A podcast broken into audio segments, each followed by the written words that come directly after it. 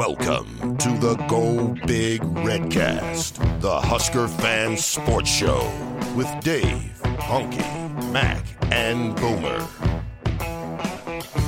Welcome to the Go Big Redcast. I'm your host, David Gaspers, and I'm with Honky. You know, I can live with losing seasons and no bowl games, but no Huskers in the Super Bowl for the first time in 26 years. I'm just going to lose it. All right. I'm also with Mac. Uh, well, I just want to go on the record and dispel the rumors that we actually had reached out to Bo Davis to replace Boomer as our uh, special teams coordinator guy. That's not happening. I know he's just doing that to get a bump on the podcast that he does, but no former quarterbacks are going to be interrupting this brotherhood. Uh, all right. I really need to follow our Twitter feed more closely. Uh, Boomer, what, what do you got going on? Well, I'd just like to console our listeners that I have been out checking the uh, the weather situation, and rest assured that the uh, city of Lincoln has sent the Zambonis down the uh, side streets, so they should be nice and slick for tomorrow's drive. So no concerns. Uh, All right. All right. I'm not so worried about that here in, in uh, Denver. We have uh, lovely 50 degree temperatures uh, this week. But uh, I, I, there is a few things happening in Lincoln outside of the weather, right, Honk? Uh, last Friday, we had a coach leave the staff, Troy Walters, and in about three hours, his uh, replacement was on staff, uh, Matt Lubick, son of Sonny Lubick, if that's odd thing to say. And uh, interesting to hear, you know, Matt apparently was uh, a consultant with Nebraska uh, all through last season, so there's a familiarity there with uh, the staff, and obviously um, has worked with Scott Frost before. Initial thoughts there? Uh, were you excited when you heard that it was uh, uh, Matt Lubick? well, to be honest with you, I mean, it almost feels like that was planned. No, really? To be let go at three and by six o'clock have your replacement. I Well, it's just the efficiency of the staff. yeah, I think maybe this was in the works for a little while, right? Are you trying to tell me that Mickey Joseph didn't have an offer? As an associate head coach, I don't know what to believe right now. Yeah. I tweeted out a thing on Friday saying. You know, hey, you know, after years of research, we figured out that clicking refresh on, Yeah. on Twitter doesn't make the hire happen any faster. And then, like two minutes later, he got hired. turns so out it does. Turns out it does. Yeah. I was totally wrong there, right? Um, Take that work production. But I'll, I'll say this, uh, you know, obviously the fact that Lubick is someone that has as many years of experience working with Frost, he certainly has a high pedigree as a recruiter. He's won many awards in the past for that, and the fact that he was consulting with the team last year, Yeah. something tells me that Frost wanted him, and so nothing against any of the other candidates that would have been out there. I'm pretty sure we got the guy that Frost wanted. that statement that he made after the hire about he was the only guy we reached out to. It was very intentional to to let everybody know no this is the guy. And and like you said he was consulted last year you know as an offensive analyst who wasn't even on staff. He, you know he's working at a credit union but Frost felt so comfortable with this guy and his knowledge of the offense that that we are running that he reached out to him. That speaks volumes to me not only as why he hired Matt but mm-hmm. also to maybe why Walters was let go. Why not bring in the guy that we're reaching out to? Bring in the guy who brought the only five star recruit that ever went to Arizona. Bring in the guy who's got these connections on the West Coast. Something that we've maybe lacked a little bit with this current staff. There's going to be no catching up with him. There's going to be no bringing him up to speed. He's probably more familiar with with our roster than people realize simply because he was looking at our plays last year. So it lacks the splash element. And I know that sometimes fans, you know, we get these pie in the sky visions of what we want to hire because we we feel like we're finally opening up the checkbook, right? But fit's important. We've always said that continuity of culture is important. So he makes sense for a lot of reasons. Do you think Lubick's boss at the credit union is kind of piecing together why he'd always duck into the back office with the door shut and the phone now during the day, and maybe he wasn't placing calls to customers? I mean, it's I think a point of clarity, and maybe producer Skip, who is very familiar with Colorado State, obviously could add to this. But I mean, this whole idea that he's working at uh, the Canvas Credit Union, which is the uh, credit union that actually sponsors the the stadium there in Fort Collins. He was like a university relations. It wasn't like he was doing finance or like uh, he was a banker, right? He was uh, in a liaison role between the credit union and the school and the athletic department. So uh, this whole thing that he was, you know, completely removed from football and, and just doing banking is is not really accurate. All right, well, I think we could probably take even a deeper dive uh, on that. I think the show we're gonna cover all the coaching changes, uh, staff and roster changes, and uh, maybe touch on a little basketball. And Boomer can give us the latest updates on women's bowling. You getting cold this winter? Then warm up your soul by getting your ass to Plowboys, the award winning Kansas City barbecue that is now in Lincoln. Brisket, pulled pork, baby back ribs, barbecue nachos, burnt ends, and more. Call ahead and pick up your order or pull up a chair and pair that meal with a frothy mug of beer. You can find us located inside of Barry's on 9th Street. Now delivering to your home and office. And party planners, sit back, relax, and let us cater your next event as you win over the love and respect of your friends, family, and coworkers. Feel that winter heat with a plate full of mouth-watering meat at Plowboys Championship Barbecue. Tell them the Red Cat sent you and receive a free high five. Hell yeah!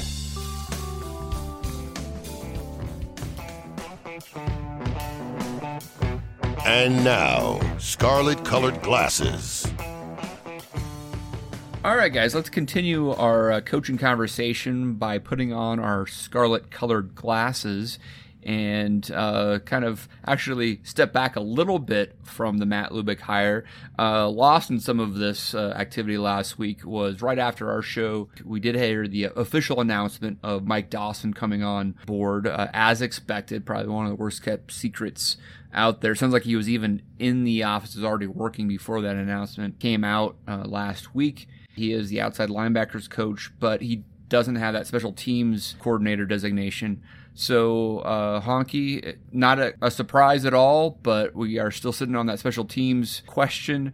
What's your reaction to bringing Mike Dawson back? He brings a lot from a recruiting standpoint. He left Nebraska to go to the Giants to be an outside linebackers coach. He's done that plenty of times in the past. And I think one thing that is consistent with Lubick and him, I think that we are trying to step up the recruiting game of those coaches. I mean, that's not to call out the guys before, but just flat out that's an area that we want to get improvement in. And I mm-hmm. think that's what these two guys come in and do. When I think of Dawson from a recruiting standpoint, I think of him as an East Coast guy, but yet we know that he went into Arizona and brought Ty Robinson in. Uh, when we think of Lubick as a recruiting guy, he's had success recruiting out at Duke. He's had success down south and at Ole Miss, but most people think of him on the West Coast with Oregon and Washington and Arizona State. Uh, he was a Pac 12 recruiter of the year all three mm-hmm. years he was at Arizona State. So, in general, I mean, I think that's a consistent thing. And also, for what it's worth, it's two guys that have coached with Frost in the past. He's comfortable with them. And I don't have any issue with comfort. I know some people think that that's being lazy or that that Frost is just falling back on guys he knows, but why would you go out and get somebody you don't have any connection with, like just for the like sake of doing it? Bob Diaco or in year make... three? I mean, that worked out great. I don't. yeah, I mean, you can always add quality coaches, and sometimes it, it may need a, an outside perspective to inject some energy into the into the room, I suppose. Sure. But Mike Dawson has that continuity uh, with the program and he does have a, a, strong recruiting track record. You're right, Honky, and I think that's definitely a clear element that is being exhibited by these hires. Is that it's a really important aspect of this uh, coaching staff that you have to perform in. And so we have that hire. Uh, Boomer, we still don't have a special teams coordinator of any sort. It sounds like it's possible that um, some of those duties could be split amongst the 10 coaches, but we could also have an, an, analyst potentially hired. We're still waiting on that. And one of those names have been thrown out there is uh, Sean Snyder, uh, Bill Snyder's son, who was special teams coach at K State. What do you think about that? Yeah, I've heard that name come up. I've also heard he's you know been offered positions at Texas too. So I who knows with that where that's going. Again, with special teams, we, we kind of covered that last week. If it does give, like we'd mentioned before, Frost the opportunity to spend a little more time on that, and especially that's why I think there's a positive to bringing in coaches that he is comfortable with for the other roles, so he doesn't feel he has to spend as much time in those in those other positions. If he's putting so many trusts in there, he may be able to focus more on the special teams. And hopefully that's where we're going with this. You know, Mac, seems pretty easy for Scott Frost to find coaches that he has um, previous coaching experience or familiarity with. Snyder uh, has that connection, mm-hmm. right? Frost was a GA, I believe, at K State, right? And so it just feels like wherever Frost turns, he's going to find someone that he he's coached with previously. Um, whether it's uh, Snyder or someone else, do you feel like this idea of just having an analyst do special teams uh, could work? I hope it does. I, would like for it to work. I mean, something needs to work. I, I, thought Boomer brought up a great point. You know, when he was talking about Urban Meyer and a few other coaches. You know, the head coach needs to kind of sink his teeth into something. And I know Frost is the this offensive guru and everything like that, but he's kind of made statements in the past where he seems very hands off on the special teams, and, and that probably needs to stop, especially with the results we've had on the field what I do like about what he's done since these moves, you know, when he came here and he brought his entire staff, there was a certain segment of fans who was like, look at the loyalty. He's bringing what works and he's bringing it to Nebraska. But at the same time, there was a, there was a group saying he's, he's too stubborn. He's too arrogant to, to make these changes. Well, in year two, after two losing seasons, Scott Frost is out there making changes. He's changed his offensive coordinator and he's changed the outside linebackers and special teams coach, which which was a guy who who had cancer last year, which you could build in excuses for why DeWitt struggled on the recruiting front and, and why special teams struggled, and he still parted ways mutually, or however you want to phrase that to make it sound really palatable. Frost is not wasting time. He's out there making changes. He's out there making moves to make this program better. Lubick's a great example of that. Maybe he has a, more of a say in the play calls during the game. And uh, like that's that's kind of a maybe a possible evolution of it because there has been some coaching decisions within the game that have been questionable. Fans have had problems with. Listen, he's in year three here, but he's in year five as a head coach. I'm like, let's let's not pretend like he's a finished product. So he's learning as he's going. Sure. He's being loyal and he's bringing guys along. That's the kind of stuff that sort of encourages me going forward with this. One of the telling statements from Frost a year ago, and I think he even highlighted it after the fact, was that, you know, against Iowa, we all sat there and said, why in the world did we kick the ball deep? And when the question was asked to him, he's like, I don't know. I'm not ready to answer it because I'm still talking with the offense who just walked off the field. And it's the head coach just being spread so thin, right? The reality is the answer should always be that you know why something was done. If you don't, I think this is part of that self scouting that he looks back over the season goes, I should know what was going on there. Okay, I understand why I didn't, but that doesn't excuse it. I need to know what's going on in those situations so that we don't make those same mistakes again and again. And so I think Frost, to that point, he's made very strategic changes based off of things that he saw he didn't like.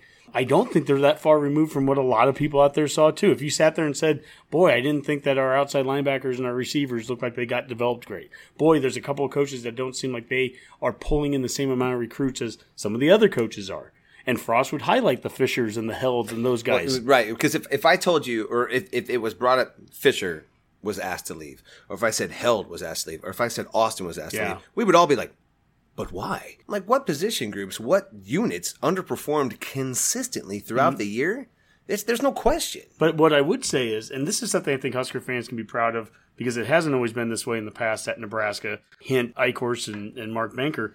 This whole concept of mutual separations. Look, if Frost is doing things the right way, if he's handling people that, that are friends or people that you know he respects and, and doesn't just kick a guy to the curb, I can respect that. I can respect the fact that you can make these hard decisions and still do them in the right way. And I think Frost was doing that. That's something Nebraskans should be proud of. We've had bad fires in the past where guys weren't treated the right way. Right. And and that doesn't make me feel any better either. These guys that left, that they're hardworking dudes, and I hope they find the right spot where they're going to. But Frost is looking for the right fit and the guys that are going to do the things that you know he needs them to get done. And I, I think that he's comfortable bringing a guy like Dawson back, and he's certainly comfortable with a guy like Lubick. Yeah, so let's continue down that timeline a little bit. So we have the Dawson hire officially, and then we're we're waiting kind of on on Thursday, and then on Friday.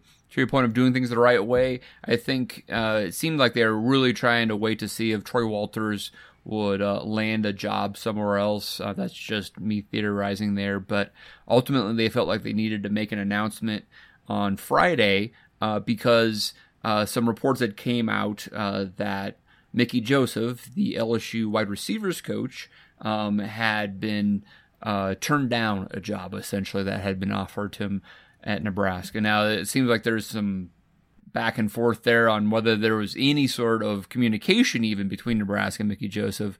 Honky, Mac, Boomer, anybody who wants to jump on this one. A, what's your take on that? Is that just kind of like a classic? I don't know if coach speaks the right term, but you know, saying, "Well, we didn't talk to him, but you know, ultimately it was agents and whatnot," or did we truly not have any communication with Mickey Joseph and it was all a you know smokescreen? I listened to Early Break with Sip and Jake quite a bit, and, and actually Steve Sipple's a guy we might get on the show here before too long.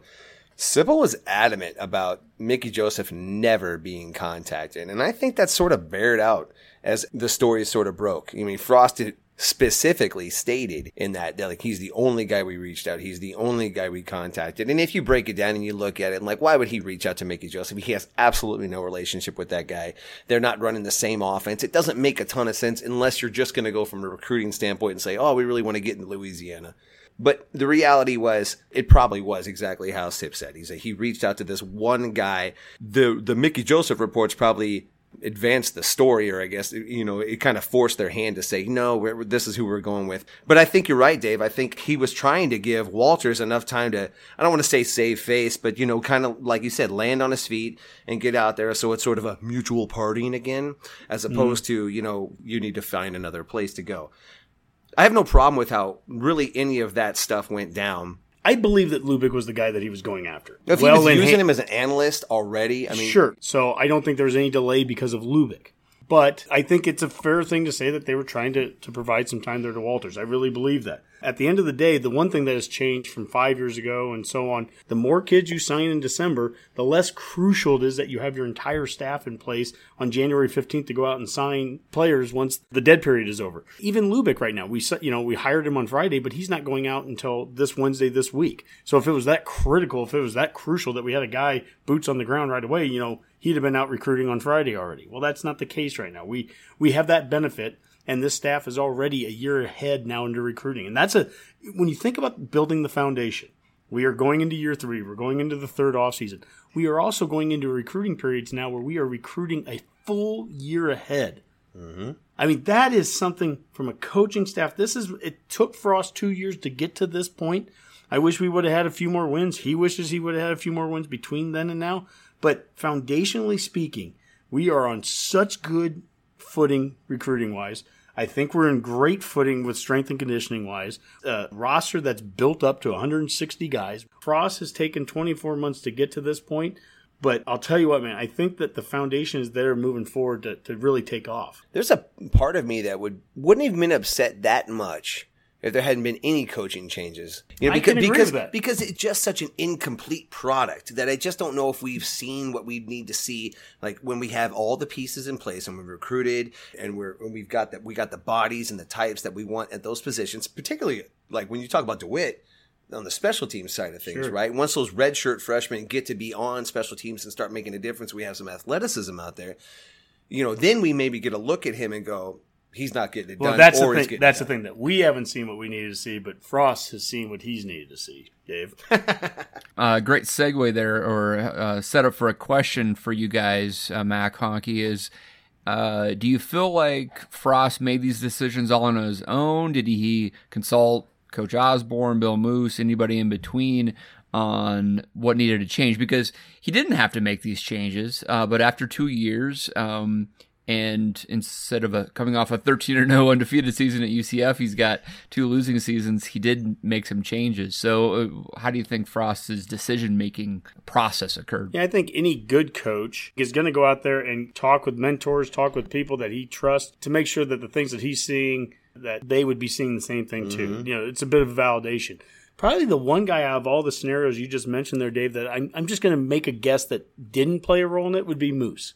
I would, 100% agree with that. Or if it, or if Moos did, it would only have been because Frost was soliciting the advice of it, which is a complete different scenario from, you know, the Diaco, Eichorst, Riley yeah. era kind of thing. Nothing was forced down on him. Nobody was telling Frost, you need to make this decision. So, to that earlier point you had there, Mac, about how, you know, the buddy system, and that was a knock on Frost. Well, Frost won't get rid of buddies and all that. I think Frost looked at the scenario, and mm-hmm. and these guys are his buddies, and they, and he does like them, and, and he still likes them even after this is all done. Right. But yet, I think he looks at that self scouting after the season and says, "My hands are a little bit tighter. I, I, I see an area that we need to get better at."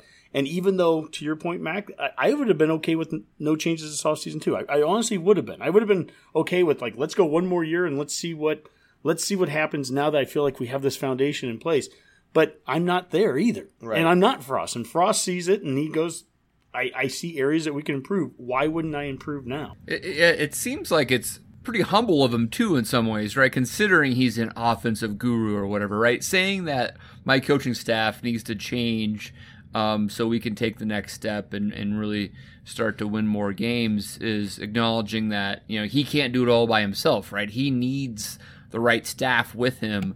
And it's it's interesting this conversation. So Matt Lubick has been brought on as the offensive coordinator and wide receivers coach, mm-hmm. right? Which is the exact same position that Troy Walters had.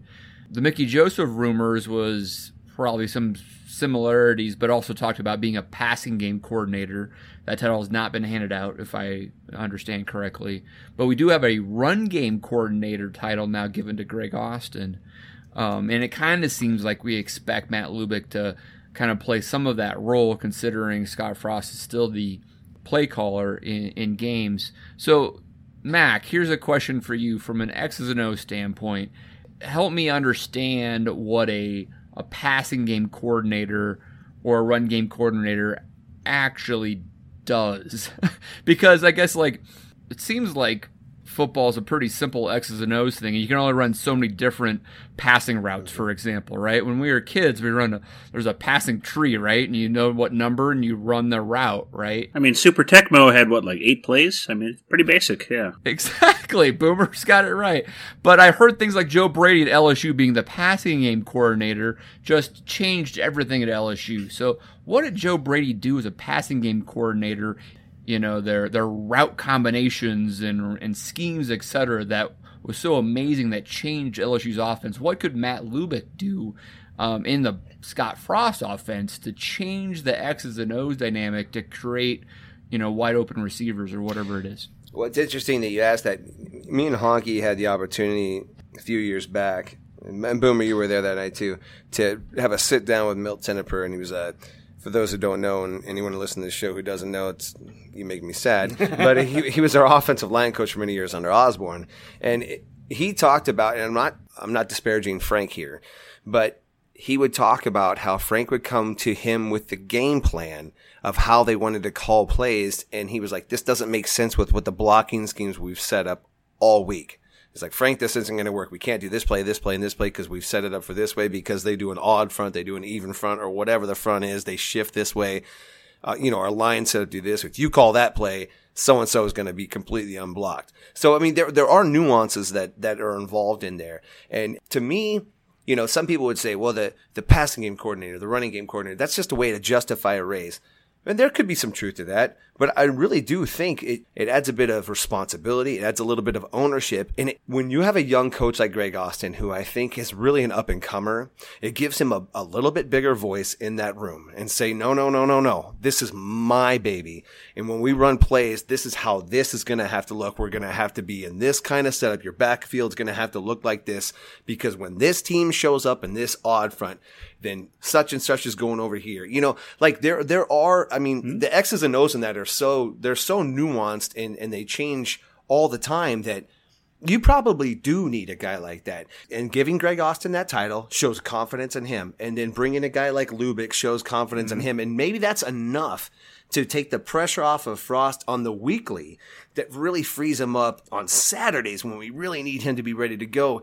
I feel like when I look at what Frost is doing you know, in the allocations of duties and the raises that, that the right guys are getting. I can't argue with any of them. Well, well, think about some of these raises and think about some of these these promotions.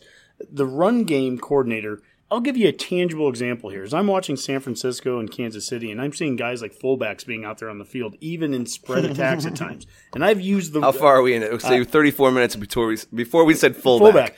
fullback. and and if you're the run game coordinator, and the run game coordinator looks at a play and says, you know what, I think a fullback could be something that could set aside or set apart a certain blocking scheme on this particular play. Mm-hmm. Sometimes it has to come from that guy.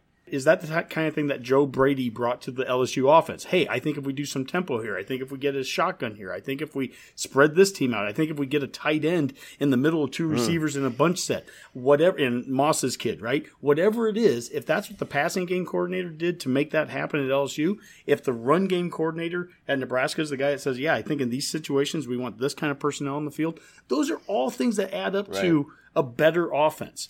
And why put that all on one guy? Why put it all on just Frost to be the only guy that can make those determinations? I think Tenopir is a great example of that mm. because Tenopir, what he basically told us after that was, you know, if they walked out of a meeting, sometimes he'd just say, "Well, you know what." We're just going to practice it the yeah, way he I basically know. said, "Ignore what he just said."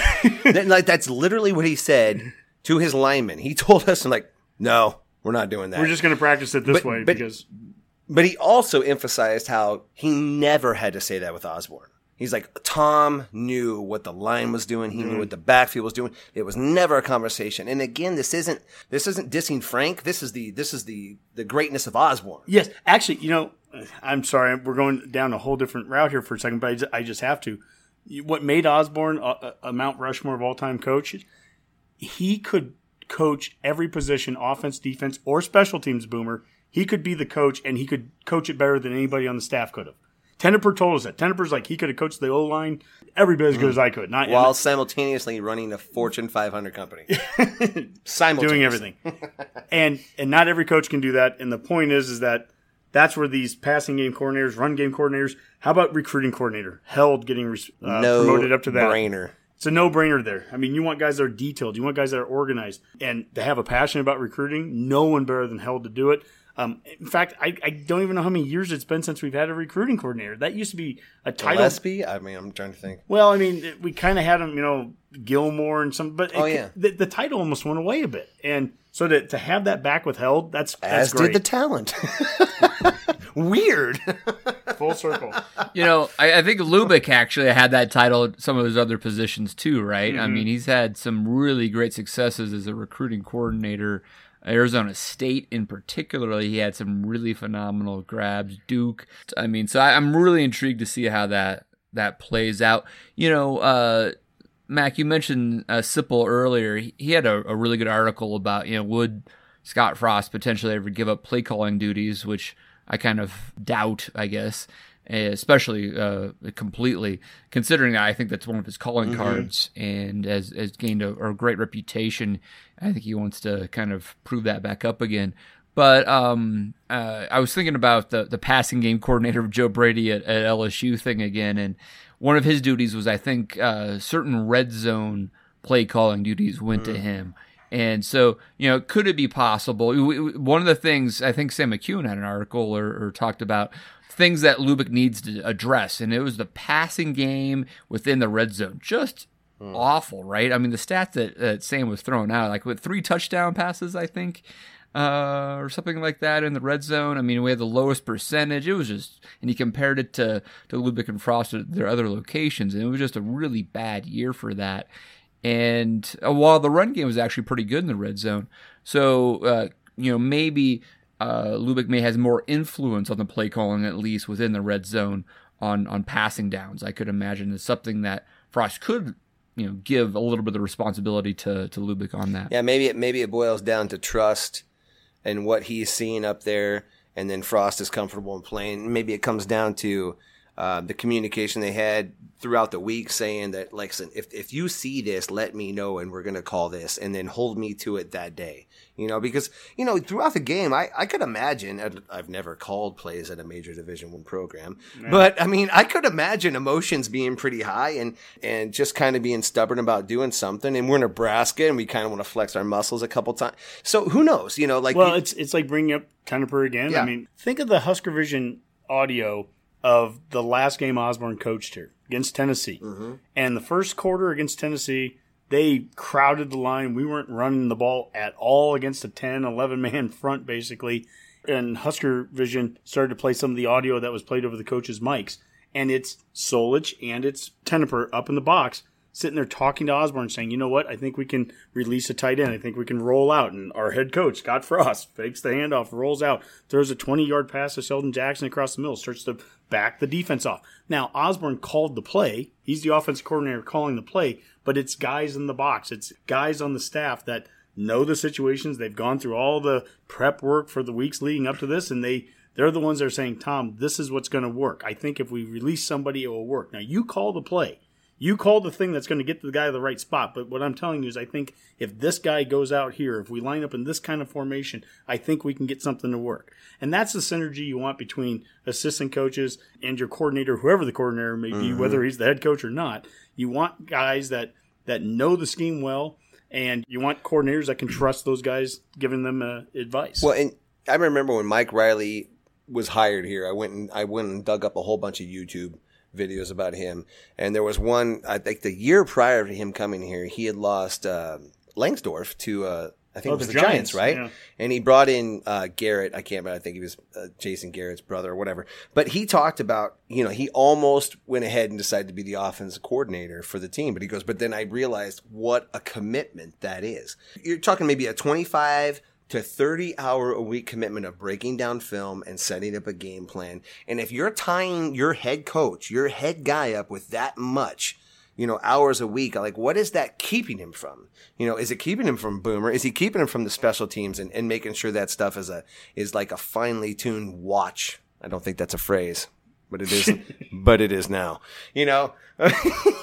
Well, hey, it's what Frost is doing though. Uh, but, but I mean, that's the kind of stuff. It's like, it's all an evolution, right? I mean, like the the, the Redcast is an evolution. I'm just kidding. it's about the same since the day we started. We're already finely tuned here on the Redcast, so no worries. We've folks. evolved- We're a, we're a finely tuned clock. We've evolved from four to five wins. Yeah, yeah. It's like a Swiss timepiece we are, right? Water resistant up to three atmospheres, That's Dave. right. I mean, we could go on forever on this. This is great stuff, but um, may- maybe I'll try to wrap it up, uh, at least coaching wise, with this question: What would be the one question, the one coach you'd like to ask a question and get a, a really direct answer from? I'll I'll start with Boomer actually. Just to play kind of a little devil's advocate on here, when it comes to Lubick, when you go online and you kind of see the different opinions of fan bases on it, it's kind of interesting. You see Oregon fans and you know Nebraska fans that leech off Oregon fans say, "Oh, he was great there," and then when you look at Washington fans. They they're kind of laughing at the hire, saying, "Good God, the guy had no interest in what he was doing here, and seemed to stop caring and our offensive production went down while you were while he was there and stats kind of bear that out so what makes it different from your time at washington versus time at oregon and what's going to translate here in nebraska i guess i'd be kind of interested to see you know what his response is to something That's a like great that. question, Boomer. That's a really great question. Yeah, I, and that might go back to fit, right? Maybe he, he didn't have the right fit with mm-hmm. Petersen and and all those type of things. Uh, he did hop around even before he landed at Washington, right? He almost he was Ole Miss for like a month, and then that staff got fired and Baylor. So yeah, I mean his longest tenure as an OC was at Washington. So I guess I, you know, if you look at a body of work, I'd be curious to see kind of was his role a little different at Washington as offensive coordinator, probably because I'm sure Chris Peter was does Chris Petersen call plays at Washington? Yeah, I don't know off about that. top It's a great my question. But uh, I guess that'd be my question. You know, what's what's going to be the difference here at Nebraska versus you know how your tenure went at Washington? Mac, If I could give one of the coaches truth serum, my biggest question would be, what was the deal with Adrian last year? would you ask Verduzco that? Yes, I would. I'm like, were you completely blindsided by it? Was he hurt? Did you overestimate him? I'm like, what exactly happened? Because something was off, and I and I'd like to know why. And I and I would hope it wasn't a, an overestimation of Adrian's ability. But if it is that, that concerns me greatly. I, Mac, I'd guess if you brought a really good cigar and maybe some scotch, Mario might actually have that truth serum. Slide a little existentialist philosophy there too will help. You know, maybe a little. Calm down, Voltaire. Yeah, yeah, I got you. That's true. Boomer could actually help uh, tutor you on some of that. So, Honky, what do you got? I would ask Chinander probably some questions about the three four. And we hear a lot about that. You know, is that the issue? Is it not the issue? Has that been a bigger challenge than you expected maybe walking in? Excellent stuff, guys. Uh, really, actually learned quite a bit here. I appreciate all the the convo. I missed Honky's response, but I assume he said something about how come we don't see more fullback. No, well, Oh, that's not what you said. well and you missed the res- and you missed the response because you're over 40 and you can't control your bladder anymore. But that's not the point. Uh, one other thing, Dave, before we before we move on, there is a little roster management. We've talked about coaching management, but but there's been Yeah. some roster management in the last week. Uh, John Raridon, Pernell Jefferson have left. Uh, exact numbers uh, I'm a little fuzzy on. I think we had two open spots still, but then you have those two gone. Now you're kind of getting into the four category. There still might be another guy or two. Well, Woodyard's in the Woodyard transfer left portal. today. Well, believe. Woodyard's in the transfer portal, but I th- he was a senior last year anyway. He had a red shirt available. Yeah, that this falls into the bracketology sort of conversation with me where I'm not I'm not following that very closely, but we're we're within about three to four to five guys. We need either excise and then add because you know you, you figure Reimer's going to get a scholarship. the tough thing though is like when someone leaves, when do they get applied? Like what year do yeah, they that get that applied is to? always the thing that's, That's like I thing. need to.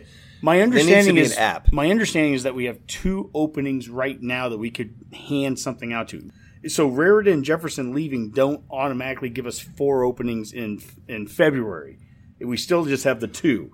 But it's this this semester gets done, and then maybe the Joe Burrows of the world that transfer after the semester is done.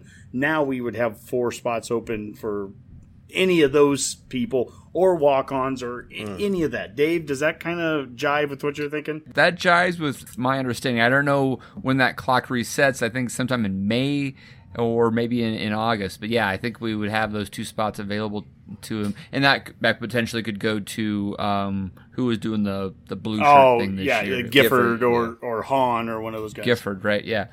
Yeah, yeah. So like you know, come August thirty first or whatever, they they get that, and so yeah, I think that's correct. We still only have two scholarships left for this recruiting cycle.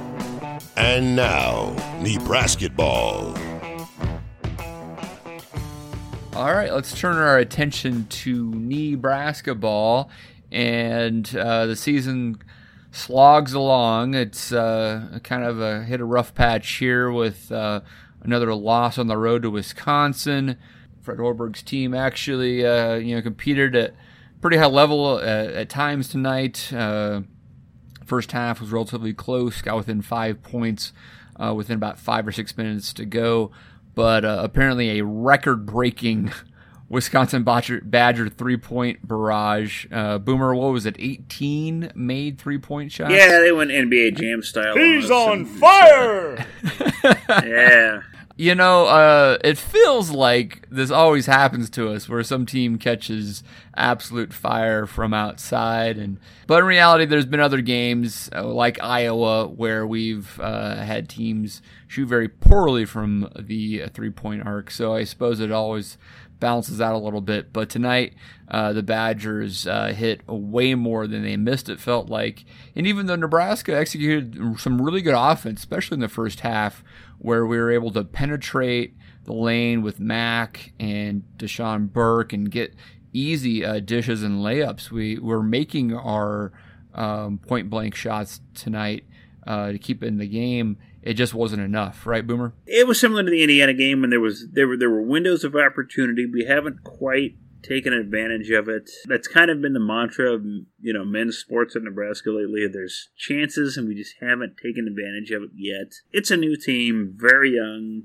It's part of that roller coaster. We've talked about it before. So, Mac, it does seem that Wisconsin basketball in particular, even more than football, I hate 'em. a little smug sometimes, right? Oh, Honky jumps right in there. Honky, how do you feel about Wisconsin Badger basketball? I don't know who I hate more right now, Wisconsin or Iowa, but I just I equally hate them both. Yeah, uh, Mac, uh, you have any thoughts on the smugness of Wisconsin basketball? They're irritating, Dave. they they walk around like it, it's it's ridiculous. Uh, I cannot stand that state. I cannot stand that program, and I hate how they make me feel inside. Um, I, I liked I liked how Burke was driving to the lane. I, it, it felt like to me for a while there. I was like, well, they have no answer if we drive, and we were actually finishing at the hoop for a change, which was which, which tickled me. Uh, we are a ridiculously 50-50 team at the free throw line. I mean, it is. It's maddening, isn't it? I don't understand it. They'll make one. They make the first one, they'll miss the second one, and vice versa.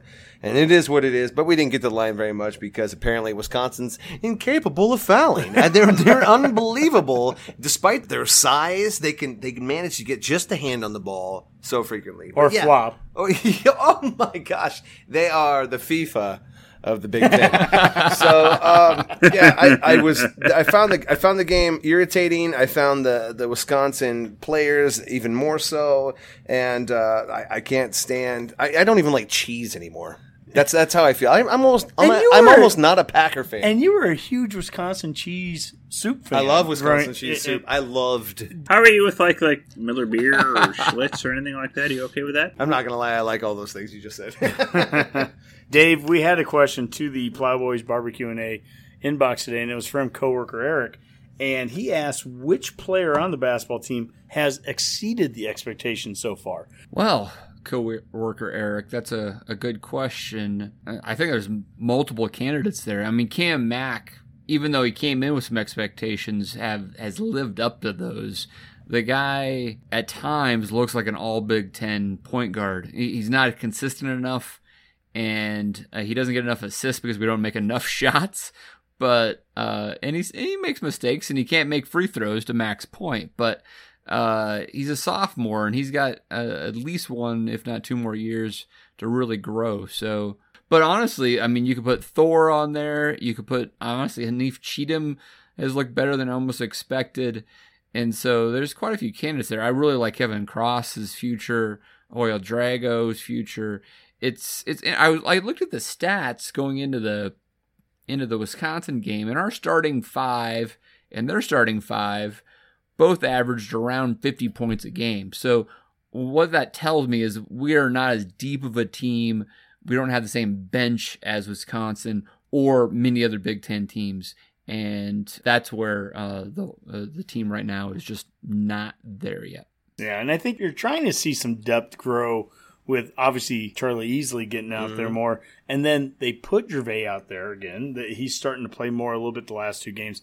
Although I, I still continue to see a struggle at times with him on the court, and I don't know what it is. I'm not smart enough with basketball X's and O's to, to see it, but it just we do better when we have Easley on the court than we do when we have Gervais Green. No, it's a it's a great point. I mean, part of it is Gervais Green's probably a defensive liability, and I, I think Cam Mack is a bit of a defensive liability at times too. So when you have both of the those guys out there, that's a bit of a challenge.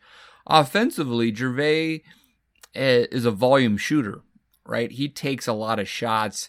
He wants the ball in his hand, and uh, you got to be really good in the Big Ten to be a volume shooter because that that means you are going to be taking a lot of shots, right? And not everybody is James Harden, right? And so eh, I don't know if I was uh, Fred Hoiberg, I'd be having discussions with Gervais of saying, "All right, you know, I mean, your dream is to make it to the league, right? So how are we going to do that if you're not a good enough of a shooter?" to to be the guy on a team like this and and how can we redefine your role going forward to give you the best opportunity to play pro basketball in the future whether that's the NBA or elsewhere and maybe that's a, a six man position where you can come off the the bench and provide a spark and um, but right now it, it doesn't work and it doesn't really work really well in the in the Hoiberg offense so it's it's it's a tough call what are you seeing right now on the court and what are you kind of seeing that's maybe the guys that are sitting on the bench that aren't able to play right now?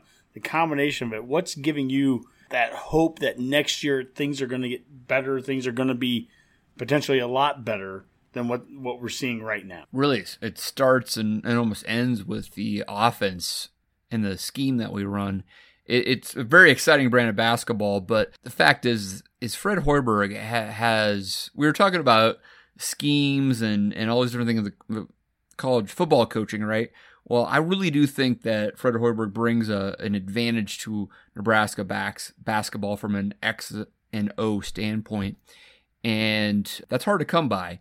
And some of the things you see tonight, for example, of the the, the drive and dish approach and and these things work. And uh, to draw plays, inbound plays, for example, that create open shots is not easy. Uh, very few coaches can do that. Uh, Brad Stevens is a, a, great example of the NBA and, and, formerly at Butler, who just like can X and O um, out of anything. And uh, Hoiberg's kind of from that same ilk, and uh, that's a, a, rare thing in this day and age. And so I, I, I can't be more than excited about that because that's uh, something that we haven't had here in a long time.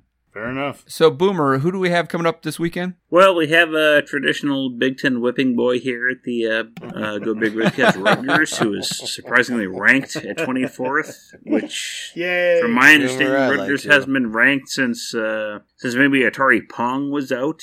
Might be my best guess. yeah. Last time Atari was uh, Rutgers was ranked, anything, but uh, could be pre-Atari. Be honest with you, Boomer. Yeah, well, I, we lost Rutgers before. It was a they are what they are. The Big Ten is a hell of a basketball conference, and we can't uh, take anything away from them. And then we've got uh, Michigan and Penn State, I think, in PBA coming up after them. So there are opportunities for some good wins for this team and a chance to grow and develop. And that's what this season I think is all about. Is just what what can this team kind of learn and how can they set the stage for next year. This schedule is really tough going forward. I think I read today that our remaining schedule is the second toughest schedule in the country, with like 12 teams in the top 50 of the the net rankings. And yeah, I think like uh, Warren Nolan had us winning one game. Yeah, it's probably Northwestern so. at home. I, I, mean, it's just it was. Yeah, that was the one. It's just really, really tough. The Big Ten is really good this year. It's really deep across the board, and uh, we have a lot of tough games coming up. So you just got to hope to find a couple more wins here. I do think there's brighter days ahead. We just gotta gotta stick with it. Uh, a lot of guys sitting on, on the bench this year. They'll be playing next year, and we'll, we'll see where that goes. All right, let's get out of here with some parting shots, and I, I will give it to Honky first. I have two things. Uh, the first one is uh, Minnesota, Nebraska, 2023. They just announced that game, and we've gone from playing Minnesota in the last week of the season, mm. as we will the next two years, to apparently week one in 2023. So the game that's out possibly at, a Thursday too, right? Yeah, Thursday night game and at Minnesota. So just kind of a, a strange thing. I mean, now guys, if you think about this, the next four seasons, three of those four years, we're going to be playing Purdue next year in week one. Uh, we'll be playing Illinois in week one in, in Ireland, and then we'll be playing Minnesota. That's kind of a new trend. Do you like it, Dave? I, I don't mind it. I, I think it actually gives an urgency to your fall camp and a focus that probably helps. Uh, traditionally, it's kind of nice to have that uh, cupcake to start off, but um, it hasn't necessarily worked out for us recently. So let's let's see how this plays out, right? Yeah, why not?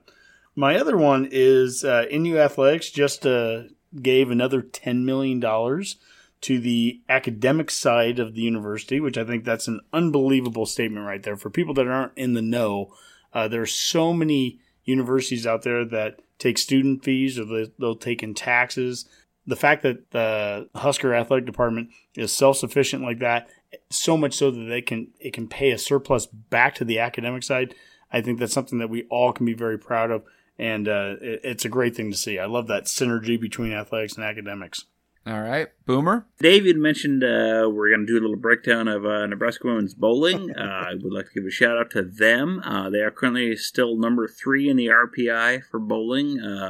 Against our normal nemesis, uh, McKendree and Vanderbilt. So there's give and take with uh, Husker Bowling, and we are looking forward to a uh, Redcast kind of uh, visit of Nebraska uh, bowling here in Lincoln at the Big Red Invitational at Hollywood Bowl towards the end of February, the 28th through March 1st. We're all looking forward to uh, maybe going out and watching women's bowling. So if you'd like to join us, please do so and that'll be a great time. Boomer, I know Mac and I are planning on going. I'm planning on going. I think it's a great opportunity. Try to stop me. You guys should tailgate outside of the Hollywood Bowl. That'd be hilarious. We'll probably be doing it inside Hollywood Bowl, Dave. I yeah, mean, there's yeah. there's there's no limits here. I mean, this is going to be an all weekend thing. It's a three day event, so come out and join us, and uh, we'll kind of fill in our listeners as we get closer to that date, and let's uh, go women's bowling. And that's like Woodstock, a three day event. all right, good stuff. And Mac, get us out of here. Yeah, my mine's pretty short and sweet, and, and I'm only saying this because I care. There are a lot of decaffeinated brands on the market today that are just as tasty as the real thing, Redcasters. All right, good stuff. Well, uh, let's call that a Go Big Redcast. Go Big Red. GBR.